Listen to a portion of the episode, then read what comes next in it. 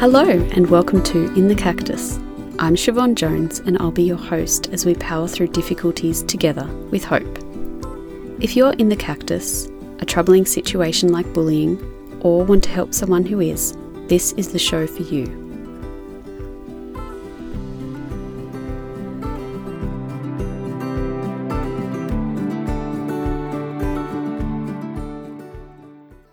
Before we get started, an important message. If life is in danger, call 000.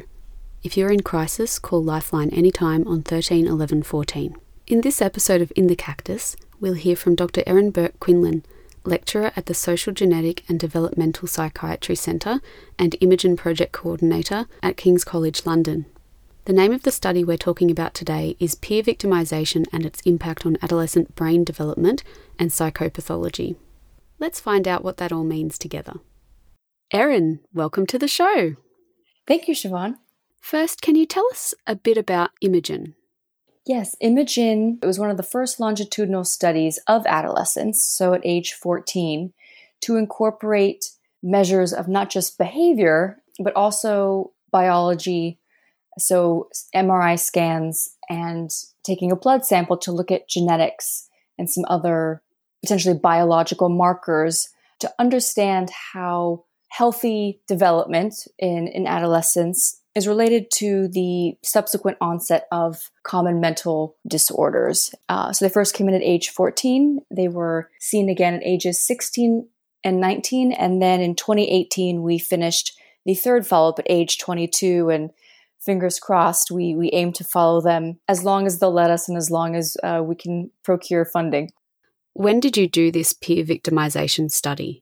So I started about 2017 and the paper was published at the end of 2019. And the peer victimization related questions were asked at ages 14, 16, and age 19 in the adolescents, now young adults. And can you tell us what the term peer victimization means? So bullying is kind of falls under that larger peer victimization umbrella. Kind of what we classically define bullying, and one of the basically the pioneers of trying to understand bullying in the early 90s said, kind of quote, when we talk about bullying, these things happen repeatedly, and it's often difficult for the young person being bullied to defend himself or herself in a very rigid sort of academic context. For it to be called bullying, there needs to be a power imbalance.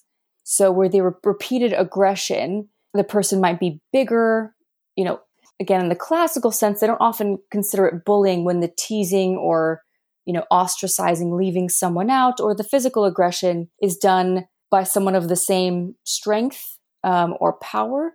My background and expertise is not in peer victimization and bullying, but, you know, the little bit that I, of course, had to kind of familiarize myself to sort of understand the question and what I could call it for the purposes of my research, I think there's a push to loosen that definition of bullying because, you know, does it have to be repeated?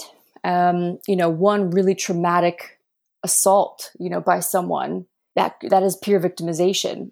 So maybe trying to get rid of this idea that there has to be a power imbalance, and let's start really looking at peer victimization, which might also include cyberbullying, you know, where you don't even necessarily know if the person on the other end is bigger or, you know, has some sort of power advantage, if you will. I called it peer victimization in my paper and not the colloquial, you know, bullying, because an expert told me that the questionnaire we used in the IMAGEN study to look at peer victimization and ask the young people if they experienced such victimization, she said, you know, your questionnaire does not capture a power imbalance. And so that might have been critiqued if I called it bullying when actually we weren't looking at power. Can you tell us about the aims of the study as well as why you were studying adolescents in particular? So about 75% of common mental disorders emerge by the age of 24. So that might be things like aggression, mood disorders such as depression, eating disorders, even psychosis, so schizophrenia, tend to emerge, 75% of cases emerge by age 24, and in late adolescence as well. I think in the 90s, using brain imaging, it was shown that the brain is changing and developing quite extensively during adolescence. So the creators of the study thought, well, if common mental disorders are emerging at, in late adolescence, young adulthood, and we know that during adolescence, the brain is undergoing lots of change and maturing, let's study the brain and behavior before the onset of those disorders, because the idea was that perhaps we can, ideally, if we're lucky, capture what changes might be related to the onset of mental disorders. And, even loftier goals is that could we eventually, with this study and others, predict the possibility that someone might go on to develop a common mental disorder? Can we understand if there are unique factors that contribute to the onset of common mental disorders, be it environmental, again, biological, which was unique about IMAGEN. And now there are a number of studies looking at adolescence across the world. So adolescence is really unique to try and understand what's going on in the brain and environmentally. They're changing schools, maybe entering into romantic relationships, things like peer victimization, environmental stressors might impact the already ongoing processes of brain development and maturing. And so that might be a way in which, the external environment is impacting the brain, which might then possibly lead to the development of mental disorders. What were the key findings of the study? So peer victimization, as you get older, in general tends to decrease. As we get older, we get out of school. That's not to say it doesn't continue for some people. So what I was interested in is what I called chronic peer victimization. So because we had information from the young people at ages 14, 16, 19, I wanted to identify, because I know it decreases, if there was perhaps a group of people for which this victimization didn't abate, didn't decrease. Have they been chronically victimized across their adolescence? Because my thought was that might really impact, the brain. My PhD was looking at how the brain changes with rehabilitation after an individual has a stroke. And so how the brain changes, what we call plasticity. And that's just how the brain is adaptable, how it's able to change. And we no longer think of the brain as being static and, immutable over time, even in adulthood. We know that it can change. And so a lot of studies had shown that peer victimization is related to mental health or mental disorders. There have been some really nice studies done by some people that I've worked with in my department and former members of my department at King's College that have shown actually that there might be a causal link between peer victimization and things like hyperactivity and depression. But at least in humans, from what I could see, I couldn't find a possible biological mechanism by how this happens. And so by the time that I was interested in asking this question, we had received the age 19 MRI data. So the brain pictures and information that tells us how the brain looks and how it's functioning. And so I thought it might be interesting to see if we have this potentially subset of people who've experienced chronic peer victimization, and I have their brain scanned at age 14 and age 19, how is the brain changing? And is that related to how their mental health is at age 19? And what I found was there was a very small subset of people who had been chronically peer victimized across ages 14, 16, and 19. What does chronic mean? Is that about length of time, level of impact? What measure did you use there? So it was the same self-report questionnaire that is asked at ages 14, 16, 19. And so for me, chronicity was just about, I guess, the duration, if you will, with which they experienced peer victimization. So it was people who reported high amounts of victimization consistently across ages 14, 16, and 19.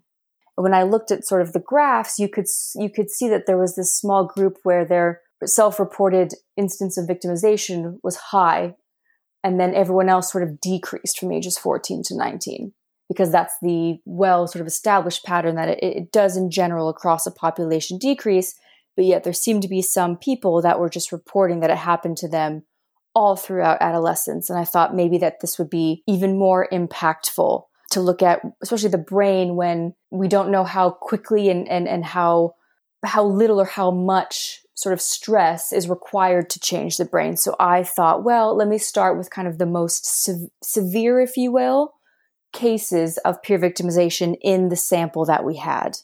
Mm. What were the findings of that? So we wanted to see if there were, again, were differences in mental health to kind of confirm what other studies have shown, that peer victimization or bullying is related to higher rates of common mental disorders.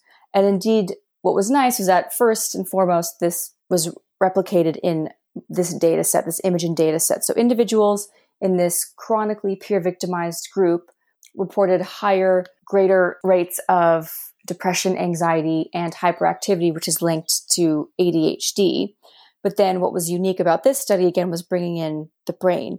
And what I found was that there were differences in the volumes. So you think of, in milliliters. So the volume of these brain structures were different as well in this chronically victimized group.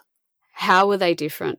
What I was looking at was the change, because I had MRI brain scans at age 14 and age 19, and you can take the volume at age 14, the volume at age 19, and look at the difference. And we know from other studies that a lot of brain areas actually get smaller across adolescence, and that's not a bad thing. That's just how we've come to understand how the brain matures. It's sort of prunes away and maybe gets rid of connections and things that it doesn't need. People often think of it as maybe the brain becoming more efficient in how it works, how it functions, how these brain regions talk to each other. So I found that across both groups, volumes in two particular brain regions, the caudate and the putamen, were decreasing over time, which is again nice because it's confirming what other studies have shown. But what was interesting was that this chronically peer victimized subgroup, their rate of change seemed to be steeper or accelerated, where the difference in change from age 14 to 19 was greater in the people who'd been chronically peer victimized. And so that was really interesting to find indeed that individuals with higher reports of peer victimization had greater decreases in two brain structures called the caudate and the putamen in the volume, and that this was linked to greater anxiety in these young people. How long can that legacy of peer victimization last? If only I knew. So that is something we don't know. So ideally, if these people, if this brain observation holds at age 22, a few years later, ideally we would scan them in their late 20s, early 30s, to see if this is a pattern that indeed stays. Does it keep going? Does this brain area get even smaller compared to the other sort of non-chronically victimized group? Does it stabilize? So at this point in time, that's not something with my data, with my study, I'm able to answer, but it certainly is something that in the future, we could look at. What we can say from a lot of work that's done on how the stress affects the brain at a really cellular, molecular level, which of course brain scans can't begin to get at, that, a lot of animal preclinical work shows that the brain again is very plastic. So we don't know how long these changes might last, but we know that with, in the case of, what I did looking at rehabilitation with stroke, that even in adulthood, that case it's a movement rehabilitation to help improve hand function. We know that the brain can change, and when we see improvements in a particular behavior, we can infer that there's something going on in the brain that's underlying that change in behavior. So, if these changes in the brain with peer victimization lasted, it's hard to know if that lasting change is going to still be related to, anxiety, or if, an individual as an adult sought some sort of therapy for the experiences that they had growing up to, improve and manage their anxiety symptoms. you know, there may be brain changes that are supporting the improvements in the anxiety symptoms, but that's really difficult to look at with MRI in people. Mm-hmm. And I know you've said that, you know, the volume changes aren't always a bad thing, but if it is associated with, you know, developing mental illness later in life, in your adult life, I'm sure we're thinking the same question here, and that is it possible for the brain to recover? The most thing akin to a peer victimization that they can look at in animal models is looking at early life stress or maternal stress. So when a pup, like a mouse or rat, is removed from the care of its mother, or if the mother doesn't have particularly supportive behaviors, you know, taking care of her babies, that's very stressful for the young pup. And so they show that the brain is indeed can change with therapy, with treatment, where it's pharmacological. It can show changes in, you know, how the brain functions, how the brain areas talk to one another. Again, my background isn't necessarily in psychiatry in a classical sense, so I'm not sure, you know, if there have been brain imaging studies of, say, a behavioral therapy. You know, so if you go into a classical therapy setting or undergo cognitive behavioral therapy, if there have been studies showing, you know, using MRI, if there are positive changes, you know, in the brain, I think because we don't know if these changes are permanent, and if those possibly permanent changes are still related to ongoing, you know, mental disorders, I think my personal thought is that it might be better to think about preventing these changes than relying on being able to sort of retroactively change them. Because we also don't know necessarily what is normal or a healthy brain at age, say, 30. 35, because everyone is so different and their experiences are so different. And this study also didn't take into account genetics, which, of course, how our brains look is largely at first initially, you know, driven by the genes we inherited from our parents. But of course, the environment can change that, can impact that. So that's something that wasn't looked at in this study. So there's so many factors that could influence how our brain looks and functions once we're, you know, adults. So it's hard to know, again, what would be normal at a later point in life. But I think, therefore, it's really important that we think about if indeed peer victimization, bullying, cyberbullying, you know, all these kinds of external stressors might be putting people on a different path for how their brain develops. Again, not necessarily damage, but a different growth, different path. I think if we could intervene, you know, in instances where there is peer victimization, bullying, educate people to try and halt any sort of different developmental path for the brain. I mean, you know, the implications for peer victimization or bullying prevention strategies I find really fascinating. Mm-hmm. Can I ask you, what is a common myth about peer victimization and the brain that you would love to quash? So I think together there really aren't any myths about peer victimization in the brain because it just hasn't been studied, really. But I think with peer victimization, you know, how victimization is defined can also vary by country, by social and cultural contexts.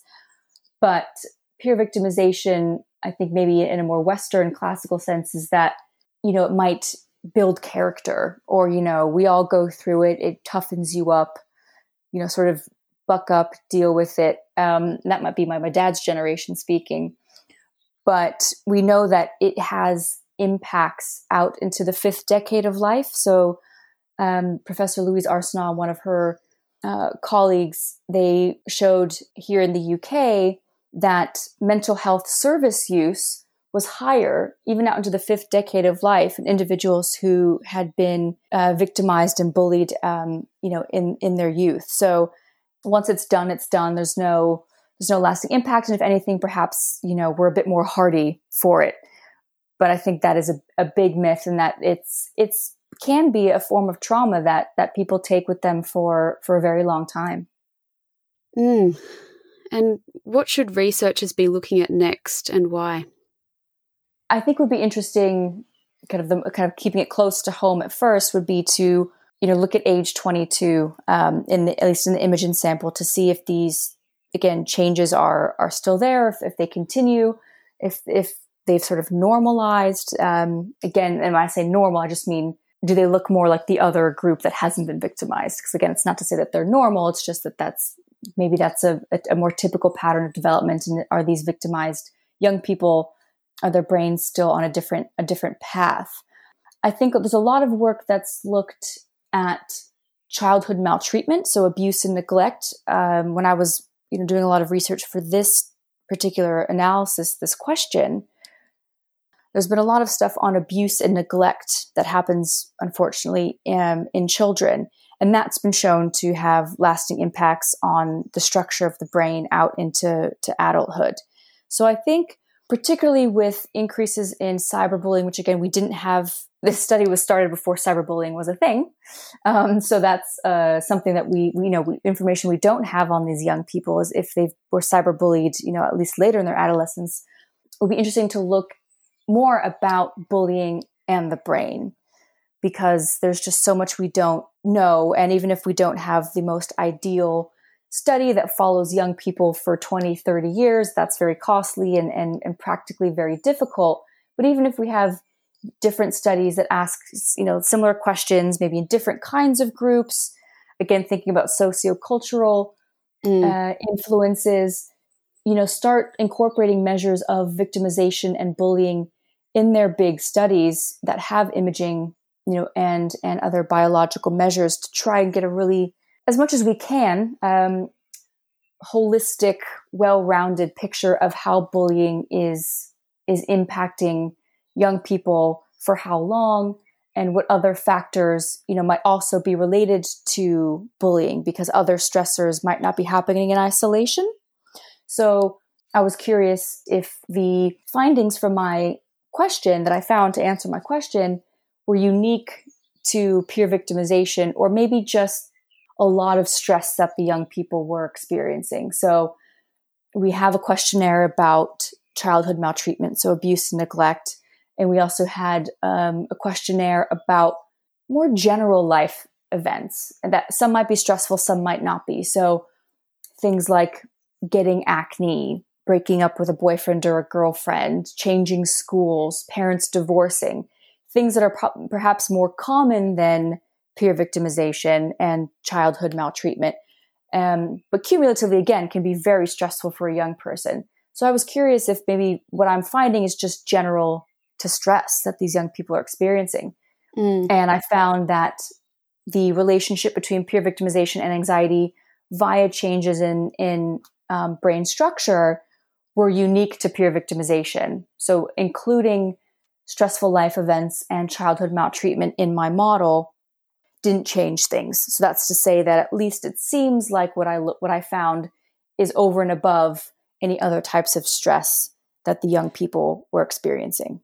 So what I'm hearing is that it's this specific experience of peer victimization that changes the brain in this way that can then lead to those anxiety and depression experiences at the time or later in life? Yeah. So, this preliminary data in this one, study suggests that there are changes in the brain that are linked potentially, I can't say causal, but seem to be associated with peer victimization and anxiety. And there might be common brain areas. We know that there are brain areas that are linked to emotion and to stress. And so a lot of these brain areas kind of come up in different contexts, if that makes sense. So the brain areas I found have also been found to be different, in individuals who've been maltreated. So there might be some common biological mechanisms by which, stress is impacting one's mental health. But they may not always be the same. So, luckily the brain areas that I found weren't completely surprising, but clearly, at least in this study, these brain areas that were changing were unique to peer victimization and not common with other types of stress in these young people. Was there anything while doing the study that surprised you?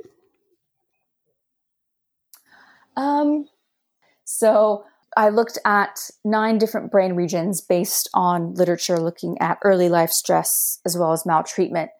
And I think I was expecting some more traditionally emotion-related parts of the brain to be changing in a different way in the individuals reporting chronic peer victimization. So not to get too neurobiological, but there are maybe areas of the brain called the amygdala that maybe people have heard of that are really inextricably linked to how we process, how we perceive, and how we process emotional things, which of course is very tightly linked to memory.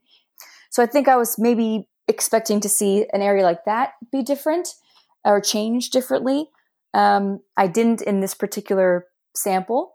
So that was a bit surprising from my sort of neuroscience, neurobiological perspective. I guess surprised in a more positive way. Chronic peer victimization did occur in a very small subset of young people. So I think I was in a way pleased to see that it wasn't, 40% or 50 or more % of young people experiencing peer victimization chronically over a number of years, which was good for, the young people in the study. But also when you're running analyses, sometimes you need a large number of people to be confident in your findings or to sometimes even be able to find relationships. And so when I had this somewhat small group of people, I thought, I might not have enough what we call power or resource to see if there is anything going on.